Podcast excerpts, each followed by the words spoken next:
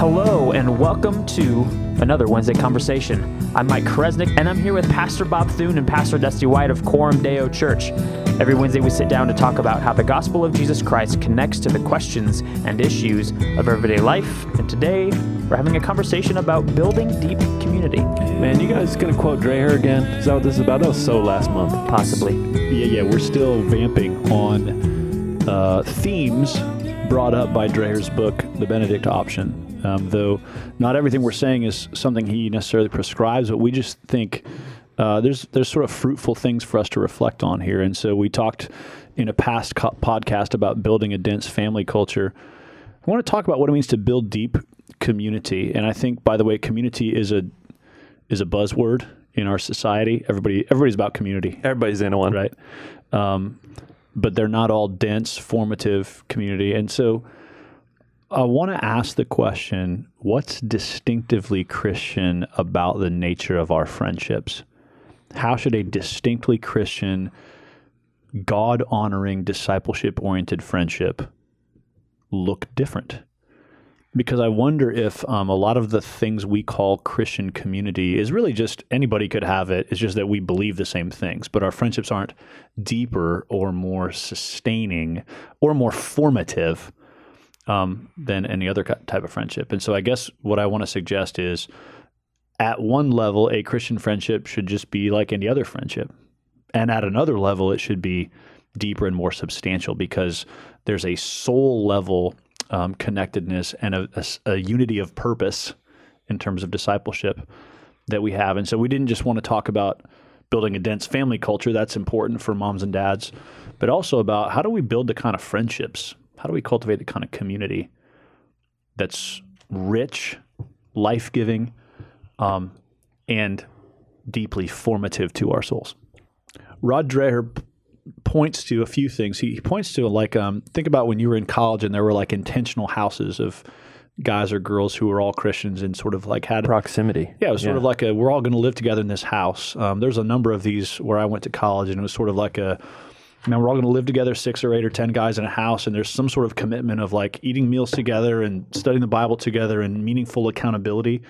It's that kind of thing. So that's there's something like uniquely college about that. You know, I think I, I can't do that now. Um, but that's the kind of thing that we're interested in is what would it mean for us to pursue the kinds of community that overlap our lives in bigger ways than just we see each other in the hall on Sundays or we're in a gospel community together, as good as that might be.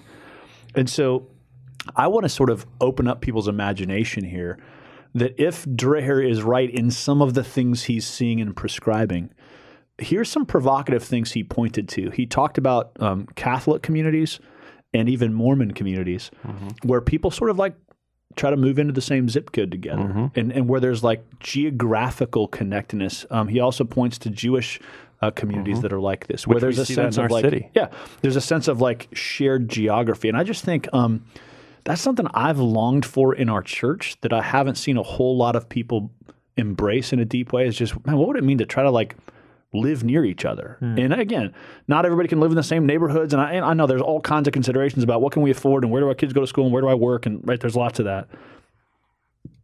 But what I see in American friendships is that our lives become so fragmented because I work over here and my kids are in sports over here and my daughter does gymnastics over here and we go to church over here. And so, like, my whole life is commuting. Yeah. And it really uproots a sense of like deep connectedness. Whereas if I think about the town that my grandfather lives in, a town of 600 people where you can walk everywhere, there's just a sense of rootedness that that brings with it and a sense of like, well, just that's that's Joe. He's lived across the mm-hmm. street for two decades. you know, not and going anywhere. If I need someone to pick up my mail, he's picking it up for me. You know, and there's this.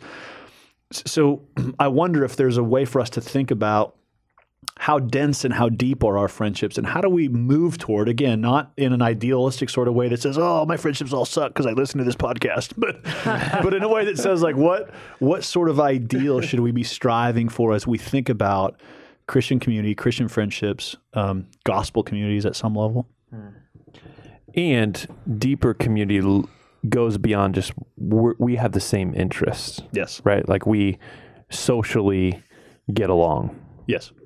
So what's interesting, Dreher obviously is using monks and monastic communities as a teaching tool. And he's calling it the Benedict option. And so he's saying, "Hey, monks make an intentional commitment to live in." The, but one of the, one of the things he mentions is this vow of stability, oh, which he yeah. basically he basically says, Benedictine mine monks. Benedictine monks make a commitment, a choice, to commit to living in the same monastery for their whole lives, and basically say, unless the abbot tells me to go somewhere else, this is where I'm going to be. And, and he just talks about he interviews all these monks and basically says why did you why, why did you make that commitment and they basically say well it's just a, a vow of stability like it that's just Mm-hmm. what our lifestyle is and it's interesting how that shapes then your paradigm and so I, th- I think about how Man. so many of our friendships are convenience driven right? It's like i'm friends with this person because we live in the same neighborhood or because we went to school together or because our kids know each other. But what would it look like to to plow the kind of deep commitment to place and to sort of stability that says, man, I want to I want to really put down roots in this neighborhood, or I really want to like be here for a long time in this city, or I, I want to think about what it means to sort of like just be present in a way that um, has a strength to it that's bigger than just oh I found another house I like better, or I got a different mm-hmm. job, or you know there was other things Yeah. pulling me elsewhere. I think it taps on this idea, like a lack of commitment. Like we live in this uh, yes, no, maybe culture, where we're really willing to hit the maybe button on an event, but we're we're not really excited about saying yes, or we're not really excited about saying no. So I'll just Yeah, because I don't want to hurt your feelings by Right. saying no, but I want to I don't want to commit myself either. I don't really want to go. So, So I, I think it touches on this lack of commitment. Uh, I don't know if it's an idea or or what's going on there, but I'm I'm not really committed to the city I live in. I could go anywhere. I'm not really committed to the job. I'm not really committed to my church. I could be a member here and decide to go to a church down the street because I want to. And so there's just a lack of commitment that I feel like Dreher's uh, stability piece really touches on and really causes us to think, man, what am I committed to if I'm committed to anything? And when am I making choices based on the fact that I don't really want to be committed? Non committal tendencies. Yeah.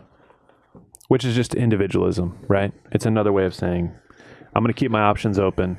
If at any point you offend me or I or I just desire to go elsewhere, I will. And if if that's how we're approaching our friendships, that's can be re- that can be really damaging. But we do. yeah, We're, we do already. We do this already, right?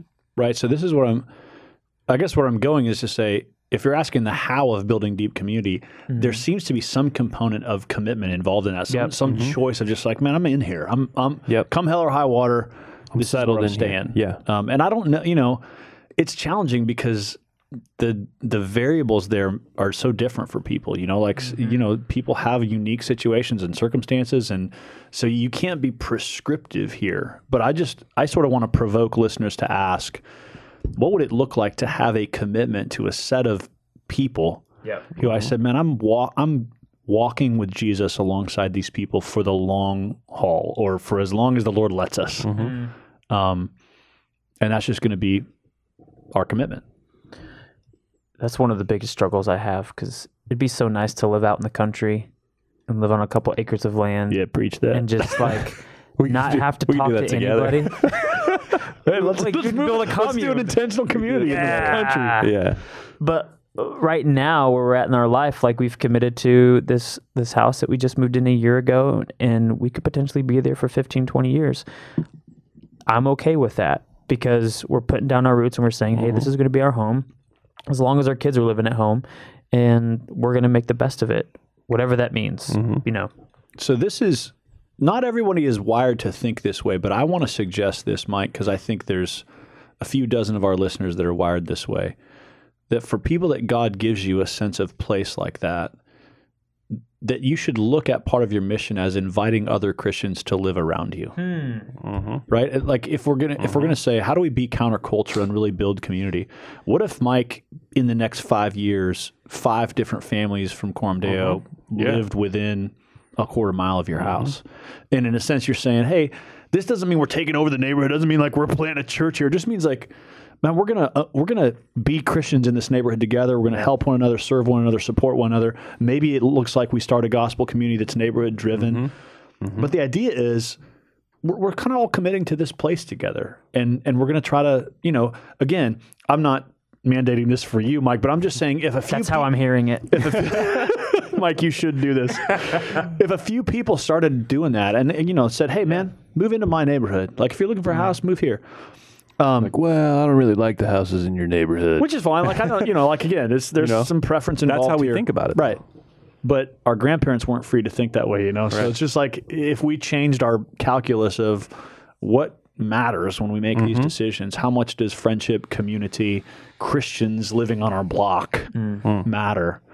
Um, what what difference would it make to our ability to have a really formative friendships and relationships, and b um, common cause together in the work of mission? Bob, when you said, "Oh, that's how our that's how our grandparents, you know, did it," like there's there's value to how people did it hundred years ago, two hundred years ago, and Dreher talks about that as he talks about like here here's why we are here according to world history. There were things that people people were doing in the medieval times that could still work today Yeah. if we tapped into that, and that's kind of his whole call here with the Benedict option, and so. I think it's I think it's super valuable for Christians to think of okay m- maybe the way the world thinks about things isn't the best way. And what is what does church history? What does world history teach us in that matter? So we've sort of gotten geographical a little bit, um, and maybe I want to pull us back in a different direction because I think at some level I also want people thinking about what does it mean to be committed to a friendship, yeah. um, and uh, that's scary because friendship requires vulnerability, which Yeah. none of us like. But I'm just wondering, like, um, you know, God's gifted us with really rich friendships in our church in general. And I just wonder, like, do the people around you know that they're friends? And and and to what extent, like, does every Christian listening to this podcast have three or four people in their life that they're like, man, this is my posse. These are my people who help me walk with Jesus, who know my sins and struggles, who can call me out on anything, and who are for me and like in this with me. Um, I just wonder how much we live actually in isolation, but with a veneer of community because we're surrounded by people, you know? And um, if we start asking, how do we cultivate really deep friendships that, that aren't isolating, but that we can call others into, you know, that mm-hmm. like this friendship has a sense of synergy to it, has a sense of momentum to it. I want other people to sort of experience some of the beauty of it. Yeah. And it's not going anywhere. Yeah. So there's a sense of settledness in that entire relationship. So come hell or high water, when when that person is, you know, down and out, they don't have to worry about the friendship. Um, you know, one of the things that comes to mind is I, I think people just need to be more declarative Yeah. in their gonna that, yeah. relationships. Uh, something define the relationship well, a little bit, but just just be okay with calling that person a friend. I think this gets really weird in middle age. Uh, I think I think people, you know, in high school are friends and they're in and out of friendships all the time because they're trying to figure out who they are. But uh, it's it, in your 30s, it's weird to be like, "Hey, friend," you know, or Hey, to just friends? or to just call it a friendship. Um, and, and so I think there's something to be more declarative uh, in your in your relationships that are close. Call those friendships because that's probably what they are. Um, even if they have some sticky points Yeah. to them on whatever it be, politics, uh, preference, uh, you can have deep friendships even with people that they're not going to be exactly like you, which actually makes it a good friendship. What Rod Dreher is saying in the Benedict option is that um, Christianity is not going to survive without those sorts of dense friendships, and that that's actually what f- fruitful mission is going to look like, right? When when people say, "Man, I'm lonely in life. I don't have deep relationships," and these Christians around me seem like there's like deep commitment and a way of life here that's intriguing to me. Um, that's part of what I think compels people to the gospel is the kind of community that's possible in the gospel and sometimes not realized. But when it is realized, man, it's powerful. Guys, I just read this article uh, back on March 9th from the Boston Globe. Uh, this reporter uh, quotes a study, um, Dr. Richard Schwartz. He wrote a book called The Lonely American Drifting Apart in the 21st Century.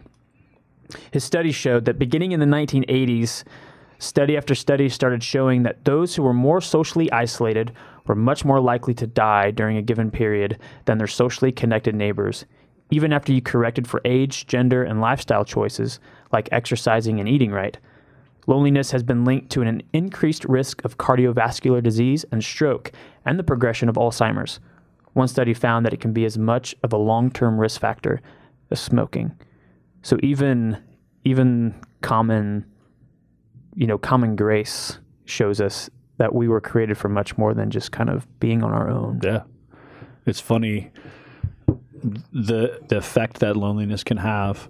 And it's funny how Dusty going back to what you said a minute ago, sometimes our lack of declarativeness makes us more lonely. Like I just had a conflict in a friendship where I was like, "Hey man, I thought you like I thought we were friends." And this dude was like, "Well, man, I didn't know we were in that category. And I was just like, oh, that's because I had you in that category, but we didn't talk about it. like you didn't have me in the category. So I was like in my mind, you were just in the category of friend, but you know, it's like like you said, Mike, we never defined the relationship in a meaningful way, and mm-hmm. so like you you really do have to. There's a there's a declaring, there's a moving into relationship that's scary, man, because it takes some ownership and vulnerability. But that I think that that has the potential for creating really formative kinds of mm. Christian relationship. And I think when we go through hard times in life, when we go through difficulties, um, when things get hard, who are the first people we're turning to? Well, it's yeah. our friends. And if we're Christians and followers of Jesus, man, that those friends ought to be folks who share our worldview and our convictions and who I know, man, if I died, I'd want them raising my kids. Um, you know, if, if something bad happened, I'd want them showing up in the hospital room praying for me. Like these are the people that I want to walk through life with. Um, there's probably not going to be dozens and dozens of those people, but there ought to be a few. Um, and and out of the depth of those friendships then can come the kind of meaningful connectedness mike that i think number one makes me a healthier person. Yeah. But number two um, the further i go in life display something beautiful to the world right? Because yeah. like you're saying dusty everybody's friends in high school because friends is sort of a loose category right? It's more about who am i getting my identity from and who i want to be associated with and you know am i dating the right person or am i seen with the right person or do i hang with the right people but in adulthood, that really becomes, man, am I isolated and alone, or am I in a rich context of actual mm-hmm. deep relationship? Mm-hmm. I think it's really important. Maybe this goes without saying, but I'll say it anyway.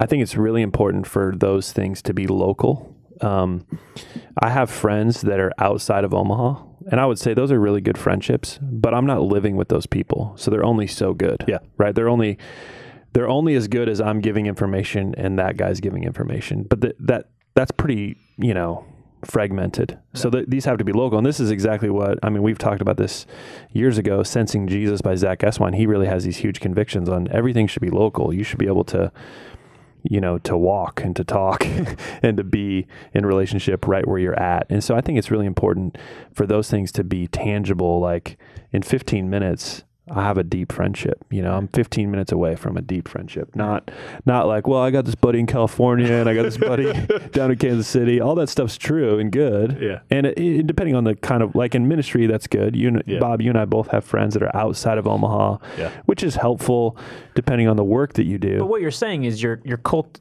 like you guys have friends out of town, but you cultivate those friendships right. as if they were a local friendship. Yeah, so work. that's yep. the difference too. Yeah, that's true too. But I'm even saying like those need to be in the city too. Like yeah. we need to have local friends, local friends that are yeah. that are almost in a deeper way. Um, yep. Or at least striving towards that, working towards that, putting the effort in towards that, declaring that. Um, so let me give you a vision for your gospel community. And again, this is an ideal of a vision. And so not your gospel community won't look like this right now and and maybe never. But I just wonder what if we started thinking this way, dreaming this way, praying this way? Um, what if your gospel community were, were primarily people who live near you, people with whom you had a meaningful friendship, and that in the context of that meaningful community, there's an abundance of generosity that invites others into it. Mm. I think that's the vision of gospel community that that we've sort of always strived for.